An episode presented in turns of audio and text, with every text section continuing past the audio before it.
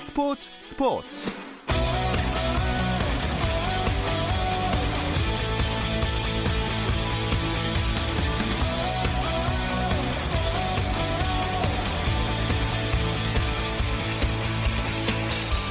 스포츠가 있는 저녁 어떠신가요? 아나운서 김종현입니다. 오늘 하루 스포츠계를 돌아보는 스포츠 타임라인으로 김종현의 스포츠 스포츠 출발합니다.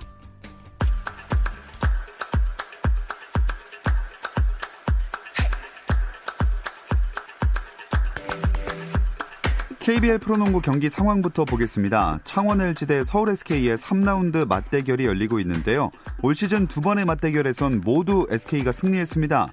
최근 SK는 공격뿐 아니라 수비에서도 탄탄한 모습을 보이면서 상승세를 이어가고 있습니다.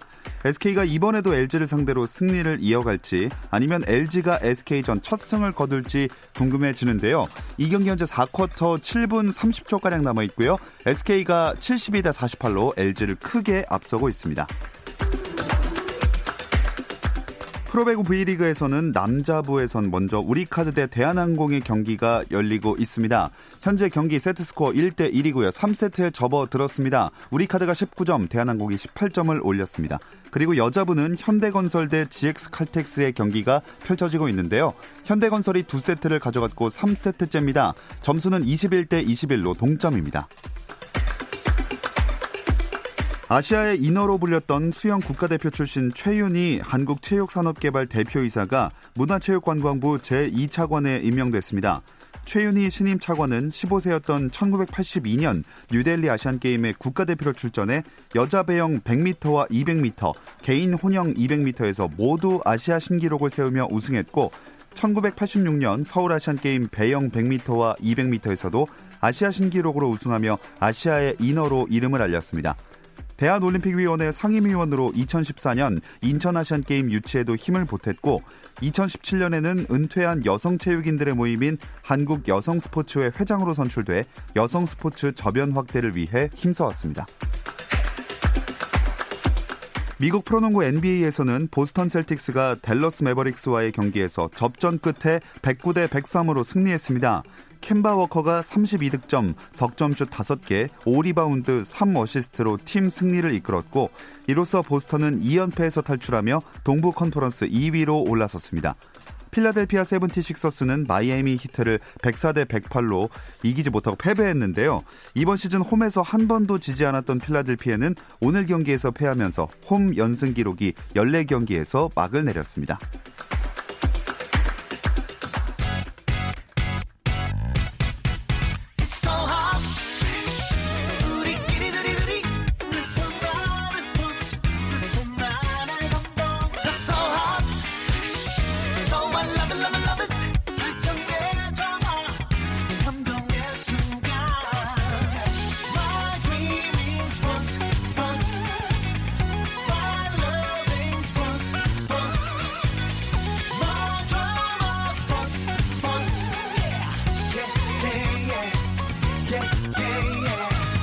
김종현의 스포츠 스포츠.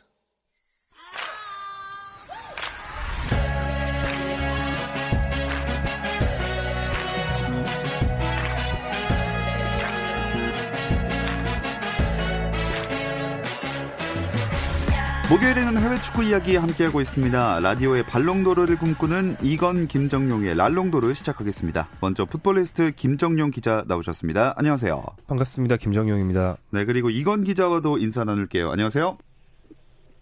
네, 안녕하세요. 이건입니다. 네, 이건 기자는 오늘 영국에 있는 거 맞죠? 아, 제가 어제까지는 영국에 있었는데 지금 잠시 취재 때문에 오스트리아 짤츠부르크로 이동을 했습니다. 그래서 지금 짤츠부르크에 있습니다. 어, 그럼 잘츠부르크는 뭐 때문에 취재를 가셨는지 대충 짐작이 가지만 그 이야기는 좀 이따가 해보겠고요. 영국에 계셨을 때는 어떤 취재하셨나요? 네, 어, 제가 그 지난주에 독일에 바이에른 미넨과 그 토트넘의 경기를 갔다 오고 난 이후에 어, 영국으로 돌아와서 역시 손흥민 선수 리그 경기, 울버햄튼 원정 경기를 취재를 갔습니다. 어, 1대1로 그 당시 이제 치열한 접전 비가 오는 가운데서 치열한 접전을 펼치다가 후반 추가 시간에 얀베르 통원의 그 코너킥에 이은 헤딩골로 어, 토트넘이 2대 1로 승리를 했고요. 어, 손흥민 선수는 풀타임을 뛰었습니다만 아무래도 조금 계속 연이은 출장 때문에 어, 좀 체력이 떨어지는 모습을 보이면서 열심히 뛰었습니다만 공격 포인트는 기록하지 못해서 약간의 아쉬움을 남겼습니다. 음. 네, 좀 지친 모습이 보이긴 보였는데 그래도 김정룡 기자 간만에 손흥민 선수가 일주일간의 휴식을 얻었어요. 네, 원래는 일주일 간격이 정상인데 요즘 하도 바빴어 가지고 이게 무슨 선물처럼 네. 보입니다. 그렇죠?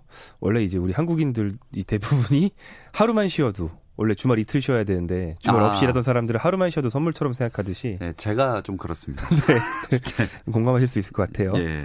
한국 시간 15일 울버햄턴전 이후에 모처럼 주중 일정이 없습니다. 그리고 23일 새벽 1시 30분에 첼시전까지 현지 시각으로 딱 일주일의 휴식을 갖게 됐습니다. 음.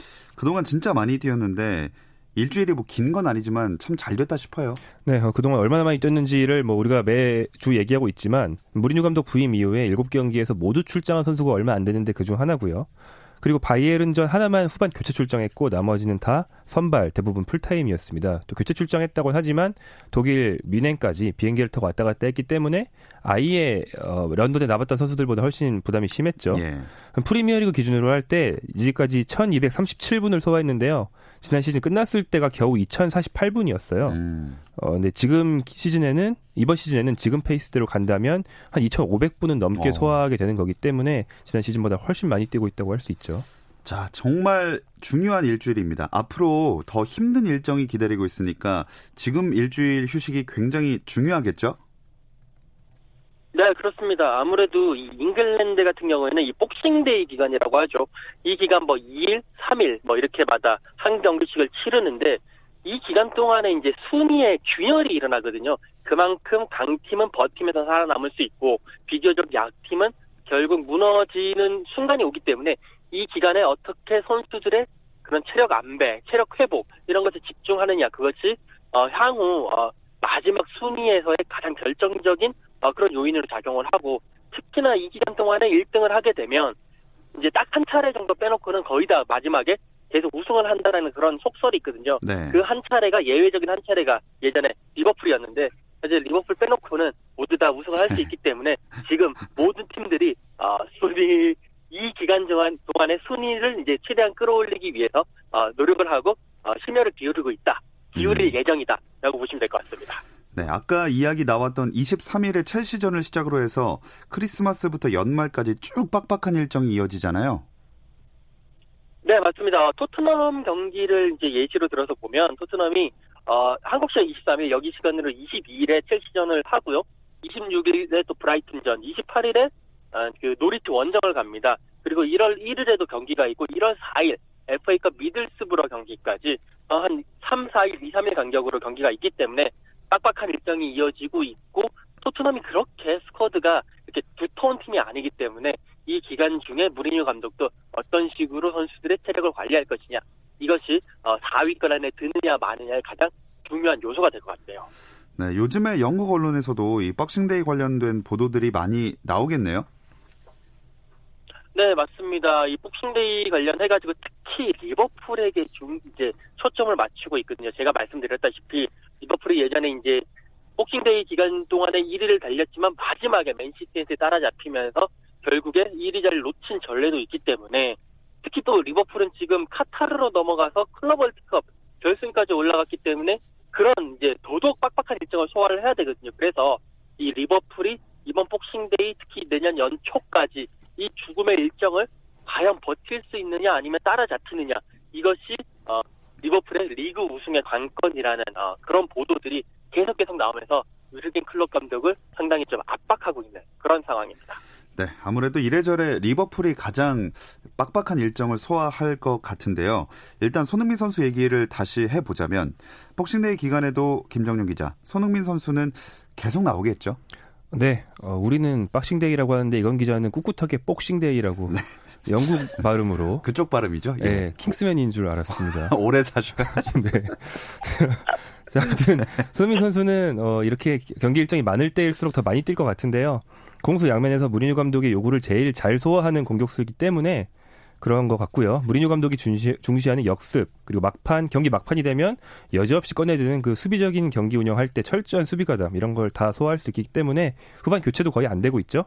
네. 어, 그래서 아마 이 복싱데이 기간 중에 만약에 토트넘이 케인을 뺀다면 손흥민을 공격수로 올려서 쓰는 카드도 만약에 쓸수 음. 있습니다. 그러니까 다른 공격진에게 휴식을 부여할 때 손흥민이 돌아가면서 여러 자리를 메울 수 있거든요. 네. 그런 여러 가지 요인을 다 감안해 봤을 때 제 예상으로는 복싱데이 기간 중에 손흥민이 토트넘 공격진 중에서 제일 많이 뛰지 않을까 생각합니다. 네, 아, 손흥민 선수가 진짜 모든 경기에 출장을 하면서 맹활약하고 있는데, 자, 킹스맨 이건 기자, 현지 평가는 어떻습니까? 네, 어, 평가가 상당히 좋습니다. 그, 지금 무리뉴 감독 체제 아래에서 열린 어, 토트넘의 7경기에서 손흥민 선수가 2골 5도움을 기록을 하고 있거든요. 거의 뭐, 매 경기마다 한 개의 그 공격 포인트를 기록을 하고 있고, 부동의 주전 왼쪽 윙어로서의 모습도 보이고 있습니다. 뭐, 무리뉴 감독도 손흥민 선수에 대해서 아, 상당히 극찬을 아끼지 않고, 뭐, 지난번에 얘기했다시피, 뭐, 손날, 손나우두다, 막, 라는 식으로 극찬도 했고요. 일단 뭐 얘기 김정용 기자가 얘기했다시피 무리뉴 감독이 이제 손흥민 선수가 무리뉴 감독의 그런 전술에 사- 상당히 부합하고 있고 특히 이번 그 박싱데이 기간에서 어, 손흥민 선수 만약에 해리케인이 없게 된다면 그 손톱 그러니까 손흥민 선수 원톱으로 나서가지고 그 바이에른 뮌헨전에서 그런 모습 보여줬었죠. 네. 그런 식으로 원톱으로 나서서 그런 뭐 공격을 이끄는 그런 전술적인 어 그런 역할도 보여줄 것이기 때문에 이번 박싱데이 기간에서는 상당히 어, 좋은 또 모습을 보여줄 것 같습니다. 네, 아, 별것도 아닌 박스라는 단어 하나 가지고 이렇게 재밌을 줄 몰랐습니다. 자, 김정용 기자는 손흥민 선수 어떻게 평가하시나요? 어, 네, 이건 기자가 대체로 잘 말해준 것 같고 이제 빠진 것들만 몇 가지 얘기를 네. 해보면 이제 무리뉴 감독 부임 이후에 기록 7경기 2골 5도움입니다. 뭐 이것만으로도 일단 굉장히 훌륭하다고 할 수 있겠죠. 두 번째로 손흥민 선수한테 무리뉴 감독이 수비 가담을 너무 많이 시키는 거 아니냐. 뭐 이런 좀 우려가 약간 있는데요. 그리고 모우라는 반대쪽에 있는 모우라 윙어는 안 시킨다 뭐 이런 우려가 음. 있죠. 근데 제 생각에는 공격진 전원에게 무리뉴 감독이 수비 가담은 다 시키는데 이거를 제일 잘 수행하고 감독 말을 아. 제일 잘 알아듣는 게 손흥민이라서 네. 경기 내내 성실하게 선생님 시킨 대로 하는 게 손흥민이라서 예. 손흥민만 하는 것처럼 보이는 것 같거든요. 뭐 이런 전술 수행 능력까지 봤을 때 어, 골과 도움 같은 기록 이상의 팀 기여도가 있다고 볼 수 있겠죠. 음. 자, 앞으로도 계속해서 좋은 활약을 보여주면 좋을 텐데, 그건 그렇고 이건 기자, 박싱데이 주간에 가장 관심을 모으는 인기 있는 매치업은 어떤 경기인가요? 네, 어, 이번 주말 일단 경기를 주목을 하실 필요가 있을 것 같은데요. 가장 재밌는 두 가지 경기, 맨시티와 레스터시티 경기 그리고 첼시와 토트넘 경기가 있습니다. 어, 맨시티 레스터 경기 같은 경우에는 지금 레스터시티가 승점 39점으로 2위를 달리고 있고 맨시티가 승점 35점으로 3위를 달리고 있거든요. 그 2, 3위 간의 맞대결인데다가 어쨌든 1, 지금 1위를 달리고 있는 리버풀을 따라잡아야 될 필요성이 있습니다. 양 팀 모두. 그렇기 때문에 이 경기 절대 질 수가 없고 레스터시티는 어, 최전, 최전방의 바디 그 다음에 이선에 있는 메디슨이라든지 이 콤비가 상당히 좋고 맨시티도 스털링과 특히 데브라이너가 지난번 경기에서 2골 1도움을 도, 이제 기록을 하면서 부활을 했거든요. 그 부분이 상당히 좋을 것 같습니다. 그리고 토트넘이 이제 첼시를 홈으로 불러들이는데요. 역시 이 경기는 무리뉴 감독, 그 무리뉴 더비라고 할 수 있겠죠. 첼시에 엄청나게 오래 있었고 전성 시대를 이끌었던 무리뉴 감독이 토트넘의 이제 그 감독이 돼서 첼시를 맞이를 하는데 이 이제 무리뉴 더비의 그 상방 그리고 지금 첼시 감독이 램파드기 때문에 이 램파드와 무리뉴 감독의 사제 대결로도 상당히 관심을 모으는 경기가 아닌가 싶습니다. 네, 뭐 저희가 축구 얘기를 쭉 했는데 이제 다음 주면 크리스마스잖아요. 우리 반 영국인인 이건 기자는 크리스마스 때도 경기장에 계시나요? 아, 크리스마스 당일은 경기가 없고 또 런던에는 이제 전철도 안 다니고 버스도 안 다니거든요. 그래서 어, 어, 조용히 집에 있다가 교회 한번 갔다 와서 종교 활동을 한번 하고 집에서 쉬고요. 그 다음 날 있을 브라이튼 경기를 준비할 예정입니다. 어, 김정용 기자는 이건 기자보다는 조금 어떻게 바쁘신가요? 일단 국내에서 취재해야 되는 현장은 없으니까 조금 더 편하긴 한데 뭐 개인적인 얘기를 좀 해도 된다면 예. 낮에는 딸과 크리스마스 관련된 놀이를 쭉 해야 되고 밤에 축구를 봐야 되거든요. 아, 네. 네, 낮잠을 잘 수가 없다는 그런 고충이 있고 사실 박싱데이 때 그 축구 여행을 이제 영국으로 축구 보러 아, 가는 그렇죠. 분들이 있는데 그걸 가이드해드리는 전문가 가이드 같은 일이 있어요. 네. 제가 그 일을 가끔 하는데 이번에도 좀 가지 않겠냐는 회사의 권유가 있었는데 제가 그 크리스마스 가족과 함께 보내야만 하는 그런 어떤 가장으로서의 임무상 아. 가지 못했습니다. 네, 어, 책임감이 느껴지는 좋은 크리스마스 보내시기 바랍니다. 자, 다시 돌아와서 이건 기자, 어쨌든 이번 박싱데이 기간 동안 리버풀하고 2, 3위권의 격차가 얼마나 좁혀질 수 있을까? 리버풀 입장에선 특히나 진짜 불안할 것 같거든요. 경험이 한 번 있어서.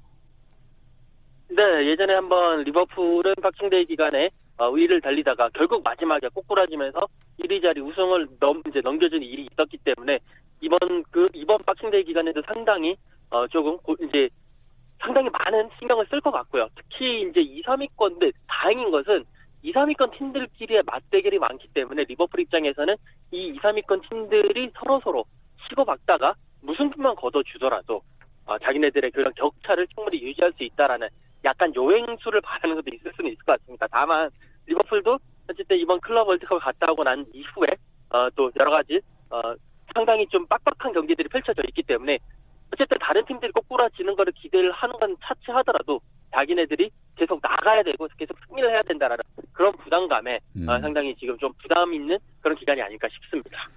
자, 이런 상황에서 리버풀이 잘츠부르크의 미나미노 다쿠미를 영입했다는 소식이 오늘 전해졌는데요. 이 이야기는 잠시 쉬었다 와서 나눠보겠습니다.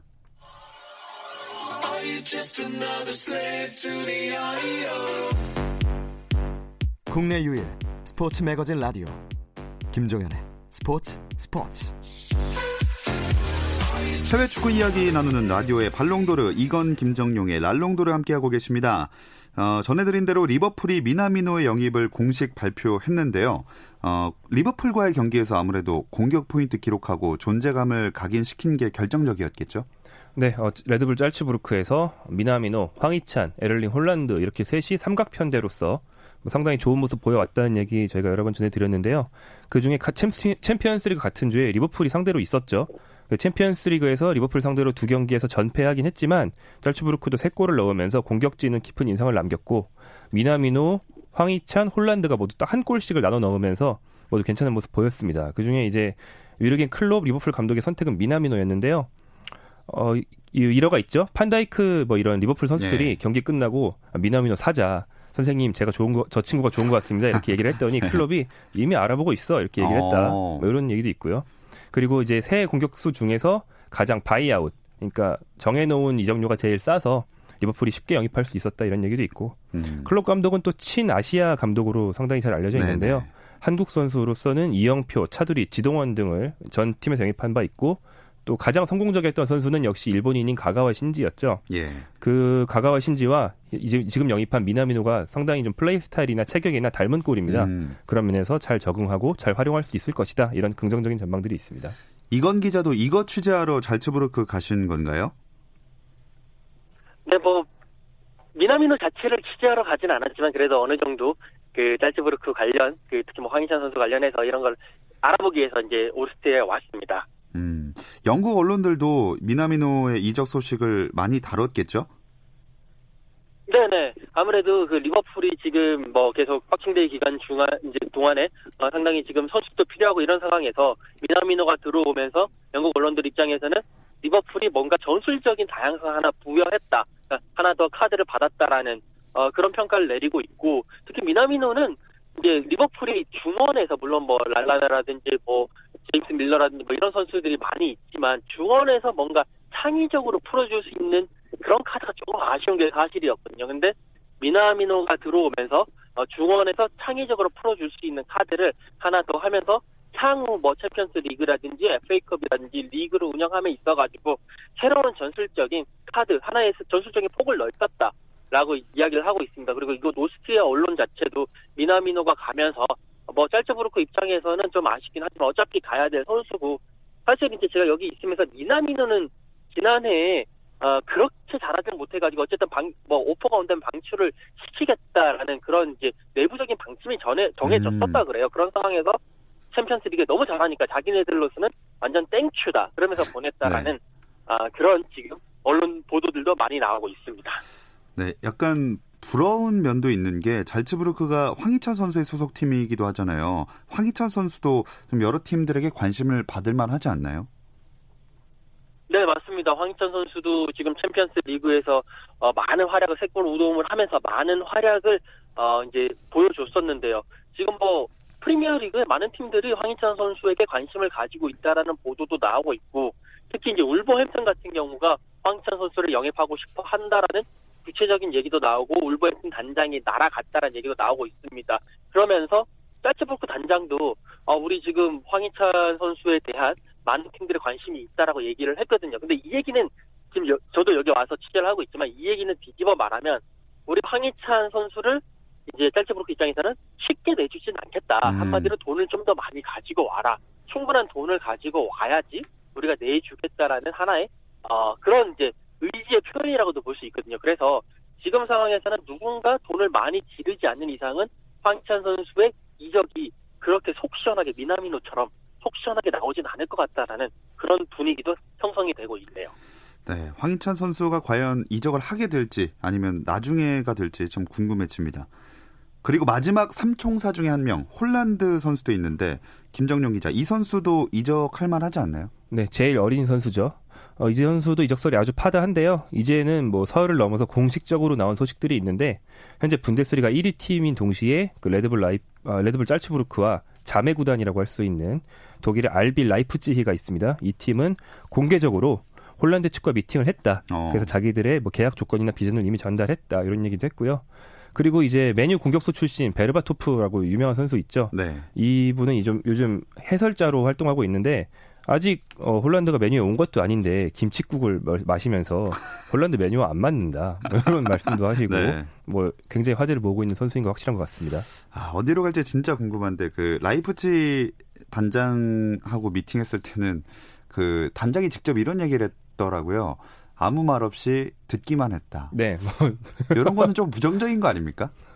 뭐 그렇게도 볼 수 있는데 근데 이제 뭐 밑, 어, 배경을 좀 보면 아까 말씀드렸다시피 자매 구단이라서 예. 둘다 그 유명한 에너지 드링크 그 음료 업체에서 후원하는 그 자매 구단들이죠. 그래서 물 밑에서는 뭐 이적이 두 팀 사이에서는 좀 쉽지 않나 음. 이런 전망도 있고 예전에는 이 두 팀을 한 단장이 같이 관리했습니다. 아, 네네. 그 정도로 이제 밀접한 구단입니다. 그렇군요. 잘츠부르크가 챔피언스리그 16강 진출에는 실패를 하게 됐지만 유로파리그에서 계속 승부를 이어 나가죠. 네, 어, 유로파리그 상대팀 유로파리그 떨어졌고요. 유로파리그 토너먼트에서 아, 처음 예, 예. 만날 상대팀은 어, 아인트라우트 프랑크푸르트입니다. 음. 프랑크푸르트는 지난 시즌 돌풍의 팀이었는데 공격 핵심이 다 팔려 나가서 지금 분데스리가 12위 정도로 내려온 팀이고요. 황희찬과 황희찬이 나가지 않는다면 황희찬과 상대할 수 있는 선수 중에서 익숙한 선수로는 어, 프랑크푸르트에 일본인이 두 명 있습니다. 한 명은 하세베 마코토. 네. 그 견자단 닮은 걸로 우리가 잘 알고 있는 예. 그 선수. 그 다음에 가마다 다이치라는 미드필더가 어. 있는데 이 선수는 그 현재 이승우가 있는 신트트라이던에서 아시아 선수 영입 정책의 성공 사례예요. 어. 지난 시즌에 신트트라이던에서 컨디션을 올려서 네. 다시 이제 프랑크푸르트로 돌아간 다음에 에이스가 된 거거든요. 그래서 이제 두 선수 모두 약간 우리의 관심을 끄는 선수들이 황희찬의 상대로 뛰게 되겠죠. 자, 유로파 리그 이야기가 나왔는데 이건 기자, 이 유로파 리그 대진 추첨식에 박지성 전 선수가 참가했다면서요. 네, 어, 박지성 선수가 나와서 우리 세버지 해외 축구의 아버지 지성 형이 왜 거기서 나와라고 이렇게 조금 깜짝 놀라신 분들도 많이 계셨을 텐데 어, 맨체스터 유나이티드의 엠버서더 그러니까 홍보 대사 자격으로 유로파리그 추첨식에 대진 추첨식에 이제 참가를 했고요. 어, 인터뷰도 하면서 활발한 대외 활동을 하면서 또 한국 축구의 위상을 한층 높였습니다. 음, 그리고 박지성 선수가 유로파리그 대진 추첨식에 참가를 했던 건데 챔피언스리그도 16강 대진이 정해졌잖아요. 토트넘은 라이프치히와 만나게 됐죠.